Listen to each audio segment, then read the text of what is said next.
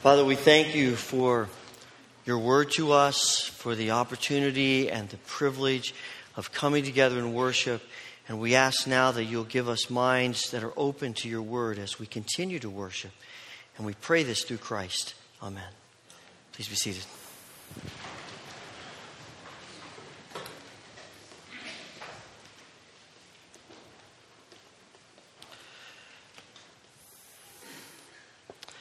This week's been filled with a ton of press about the uh, leaders in Washington trying to come to some type of solution to the budget problem. If you have um, watched any news broadcasts or read a newspaper or listened to a news broadcast on the radio or opened up a news website, you have seen many stories, I'm sure, about this issue and this struggle that the people in Washington are trying to solve. On Wednesday, I opened up the CNN's webpage and I was struck by the, the main heading that came on there. The question they asked was Who's winning the debt debate? And what struck me about that was that it, it didn't really seem like that ought to be the question we should be asking. It, it reminded me of what I think is wrong with politics and culture in a sense that everything is about win or lose. If you want to get ahead, if you want your, to get your agenda on the table, you have to fight, you have to hold your ground, and you can never give an inch. But the very question, who's winning the debt debate, isn't a question that addresses what's in the best interests of the people, what's in the best interest of the nation, what's in the best interest of the world. It's a question that is really rooted in which party wins, which party gets the power. But you know why that really grabbed me?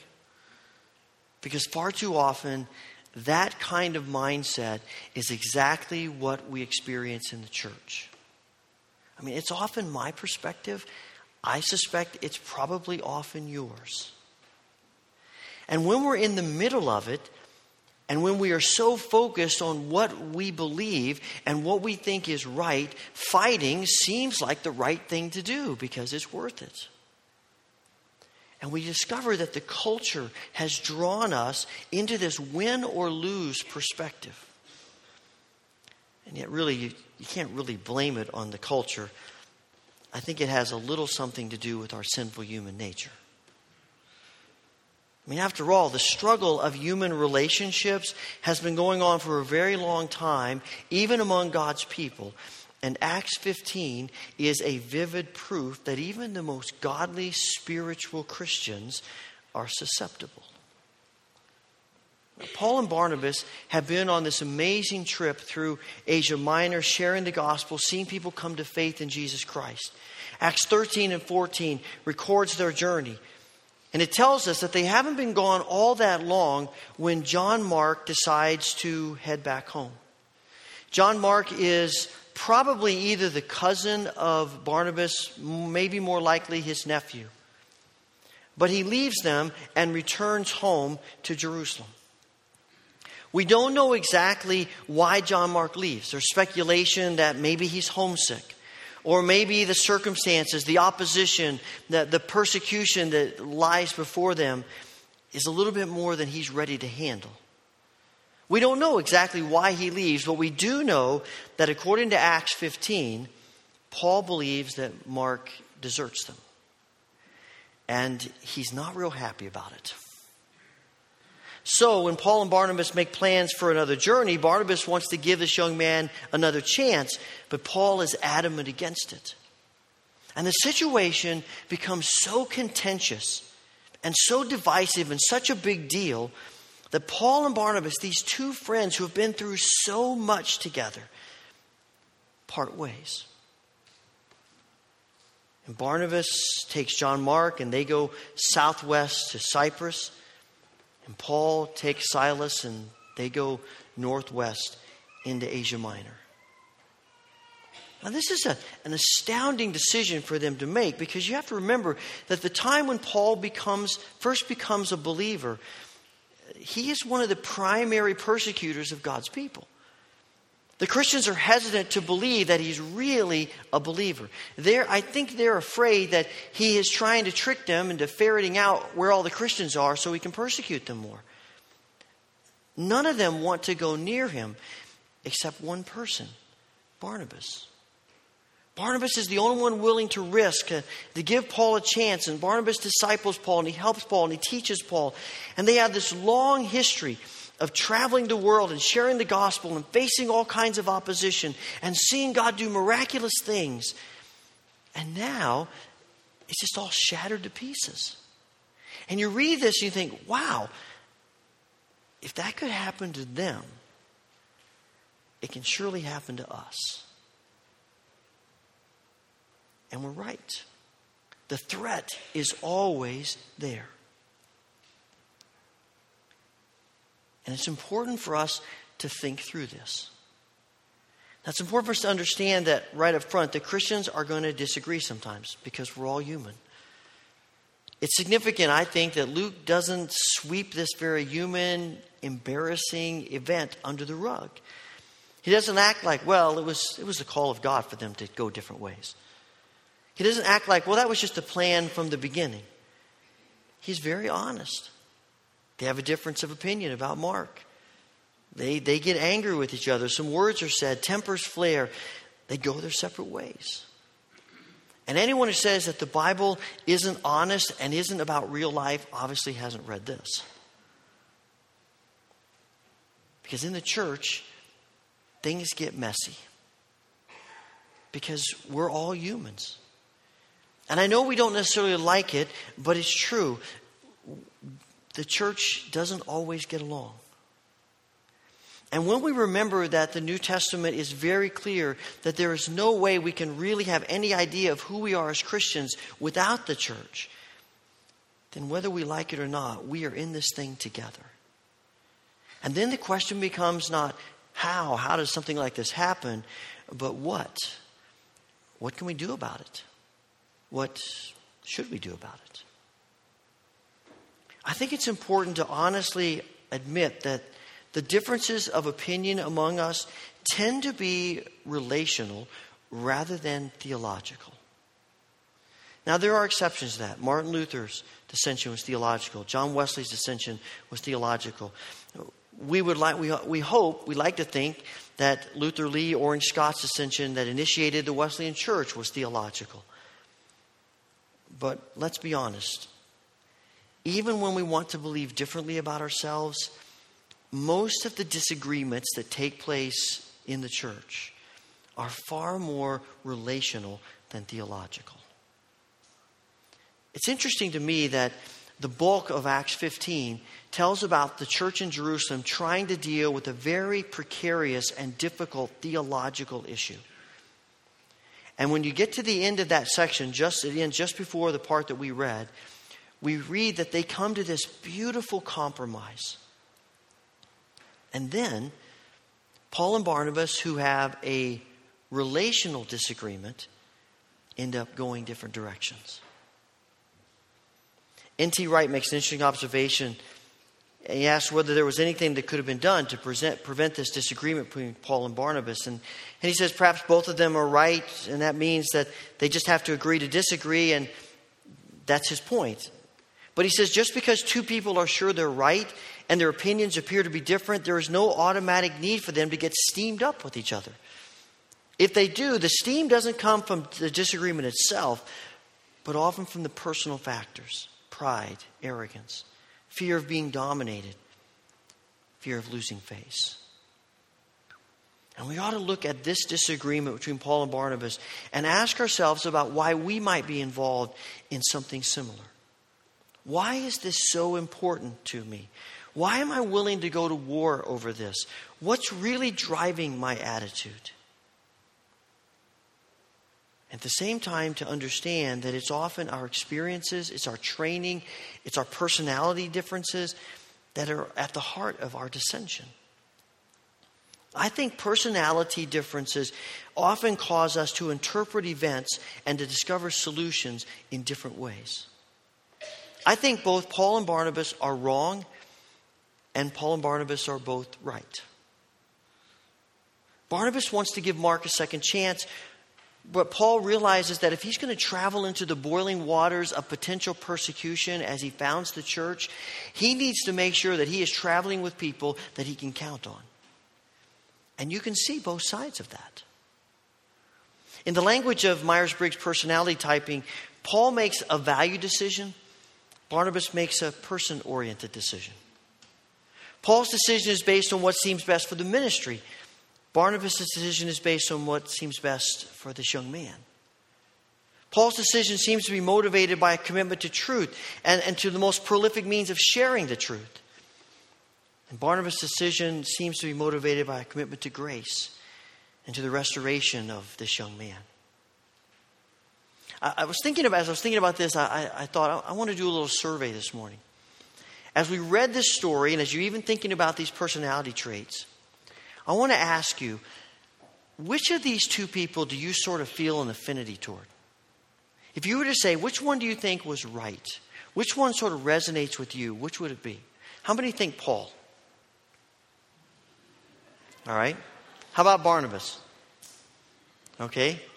Now we're looking at each other and we're thinking, how in the world could they think that? What is wrong with them? It's so obvious, right? Most of the, of the disagreements and the differences of opinion that we struggle with in the church often are related to our different personality types. But instead of fighting that, we work together and we connect with each other. And we realize that when all of our types are put together, even our different ways of seeing things, then we begin to create a church that is well rounded and whole instead of a church that is myopic and narrow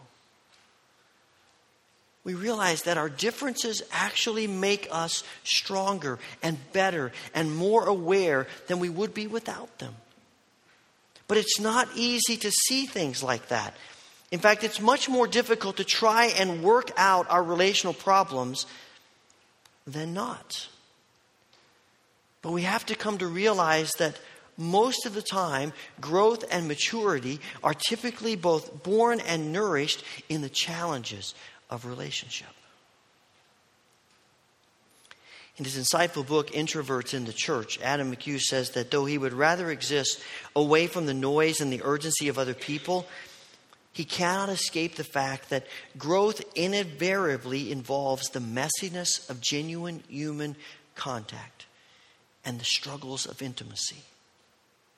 He says, I've yet to find a mature believer, either in this age or in the ages, previous ages of the church, who says you can grow into the full stature of Christ without bumping up against brothers and sisters on a regular basis. When I think about the vision of God in this event, I see the Lord of the church who doesn't make us all the same,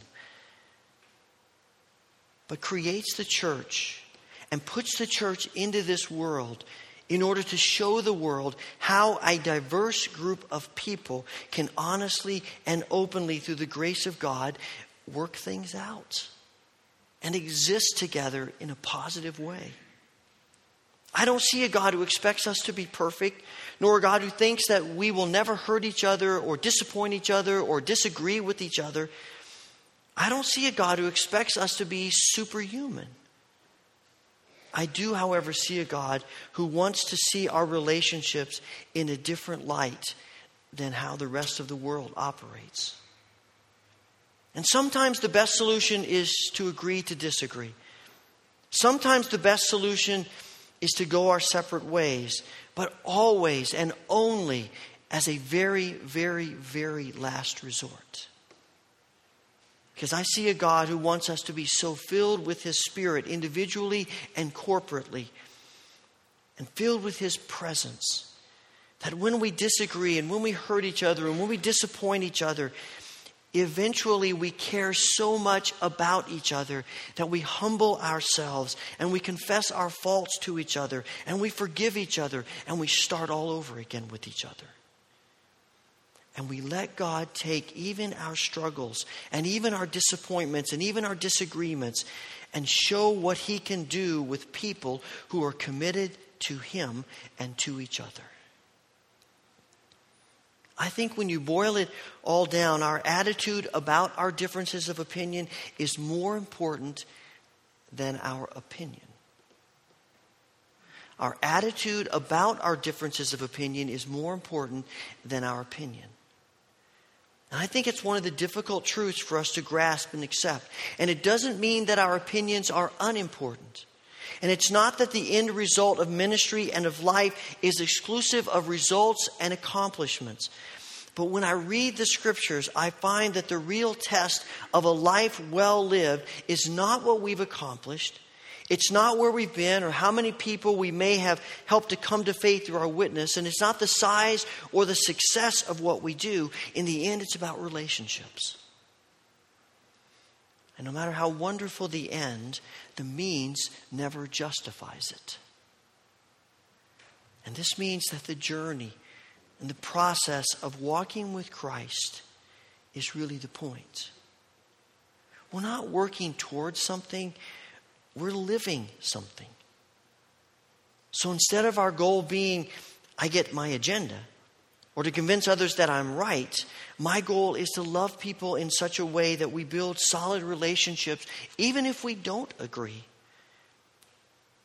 And I think that there is no more important and profound means to this end than listening to each other. I think listening is one of the greatest, maybe the greatest gift that we can give another human being. We listen by giving the other person the freedom to express their thoughts and opinions, but actually, it's more than that. When we listen, we value their thoughts and opinions.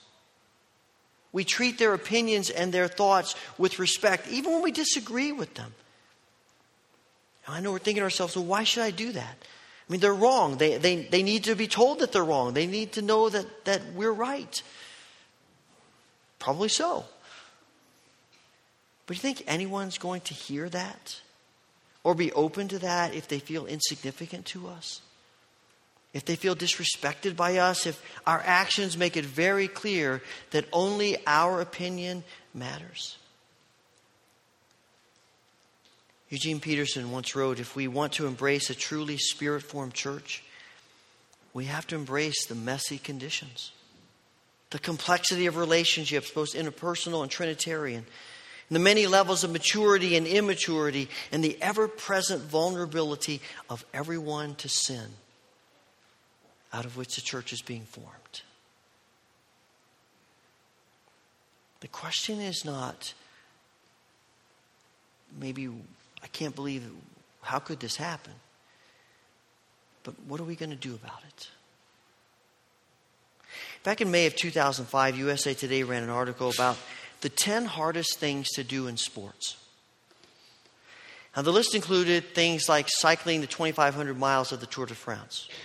I was surprised. That was like eight. I would have thought that was first.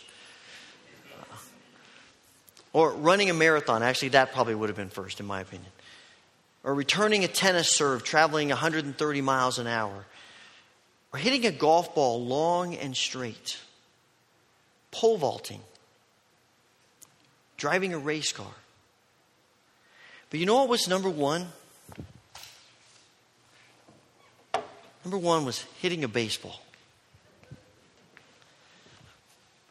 Now you're thinking, oh, come on, you know, a lot of us grew up hitting baseballs. You know, you played Little League or you're out in the backyard, or even a wiffle ball, plastic ball, something, you know, we've hit balls. But you got to remember, they're talking about hitting a major league baseball, where the pitcher throws 95 miles an hour from 60 feet away, which means that a batter has four tenths of a second to see the ball, figure out where it's going, and hit it.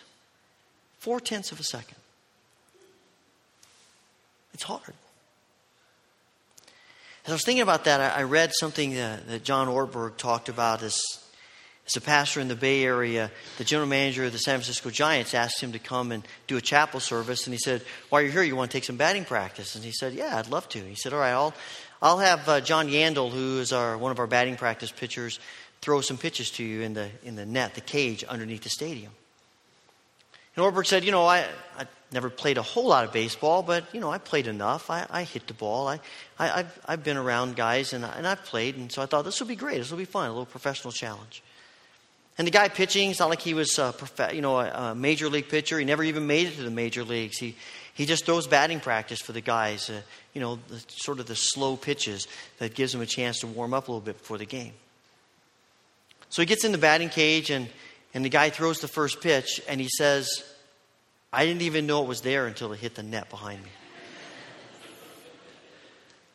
So he said, All right, I'm ready now. And he throws the next one, and he swings the bat, and he said, The ball hit the net before the bat even got to the plate. So he said, every time he'd throw a pitch, I keep swinging earlier and earlier until he was just in his windup and I started my swing. and he said, I actually felt pretty good about myself because I actually hit a few foul balls. And I'm thinking to himself, this guy is firing pitches at me, and I actually fouled off a couple of them, and I felt pretty good about it. And then the guy says to him, So, uh, John, he said, You want me to put a, a little zip on one of them? He was just throwing lob pitches to me. He wasn't even trying. And he said he threw one. He said, I didn't even see it. I, I, I never even knew it was there until, you know, it hit the net. And I thought, okay, I'm done. He said, it's hard. It's hard to hit a ball. And afterwards, the guy sent a scouting report to the general manager. John Ortberg throws right, bats right. Took batting, took about 20 minutes of batting practice. As a baseball player, John makes a good pastor.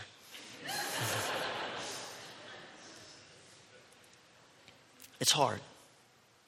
But it got me thinking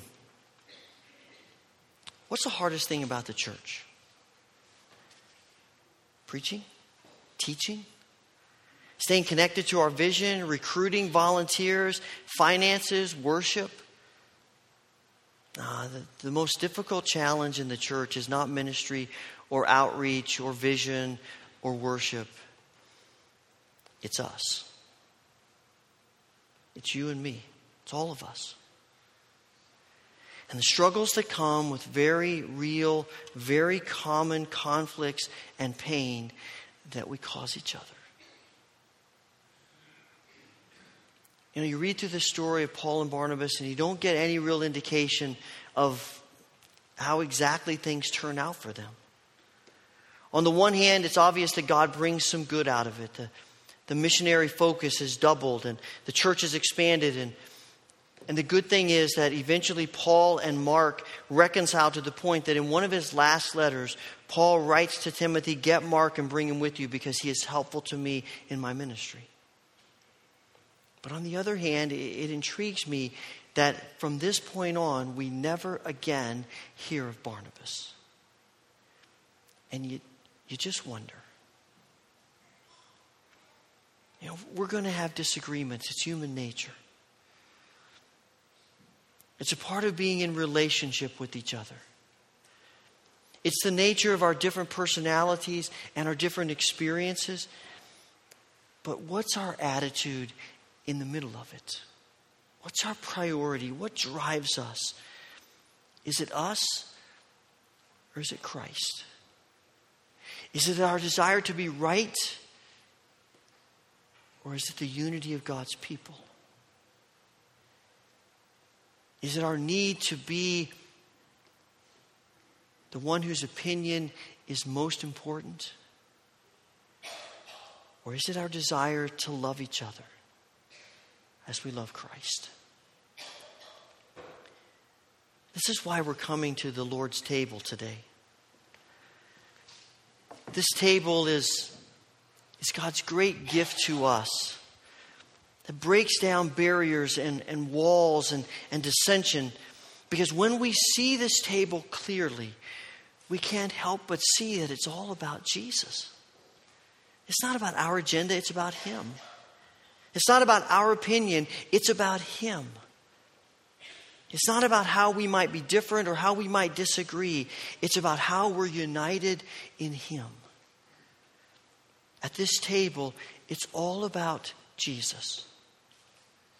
And the cross brings reconciliation to our broken and divided lives between us and Him and between us and each other. We'll never agree about everything. But this table invites us, calls us to commit ourselves to the grace of Christ, to love and to listen and to accept each other because Christ has done no less for each of us. As we prepare to come to the table, I want to invite you to stand and we're going to recite together the Nicene Creed. This creed that reminds us that our focus as God's children is primarily on what is central instead of what is peripheral. Let us declare our faith in the words of this historic affirmation. We believe in one God, the Father Almighty, maker of heaven and earth, of all that is seen and unseen. We believe in one Lord, Jesus Christ. Excuse me. I think we have some missing there. We believe in one Lord Jesus Christ, the only Son of God, eternally begotten of the Father, God from God, light from light, true God from true God, begotten, not made, of one being with the Father. Through him all things were made. For us and for our salvation, he came down from heaven. By the power of the Holy Spirit, he became incarnate from the Virgin Mary and was made man. For our sake, he was crucified under Pontius Pilate. He suffered death and was buried. On the third day, he rose again in accordance with the Scriptures. He ascended into heaven and is seated at the right hand of the Father. He will come again in glory to judge the living and the dead, and his kingdom will have no end. We believe in the Holy Spirit, the Lord, the giver of life, who proceeds from the Father and the Son. With the Father and the Son, he is worshiped and glorified. He has spoken through the prophets. We believe in one holy, Catholic, and apostolic church. We acknowledge one baptism for the forgiveness of sins. We look for the resurrection of the dead and the life of the world to come. Amen. Please be seated.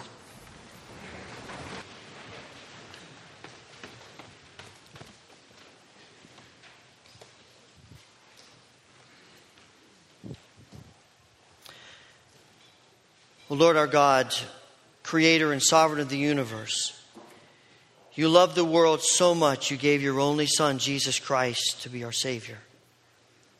He suffered and died for the sin of the world. You raised him from the dead that we too might have new life.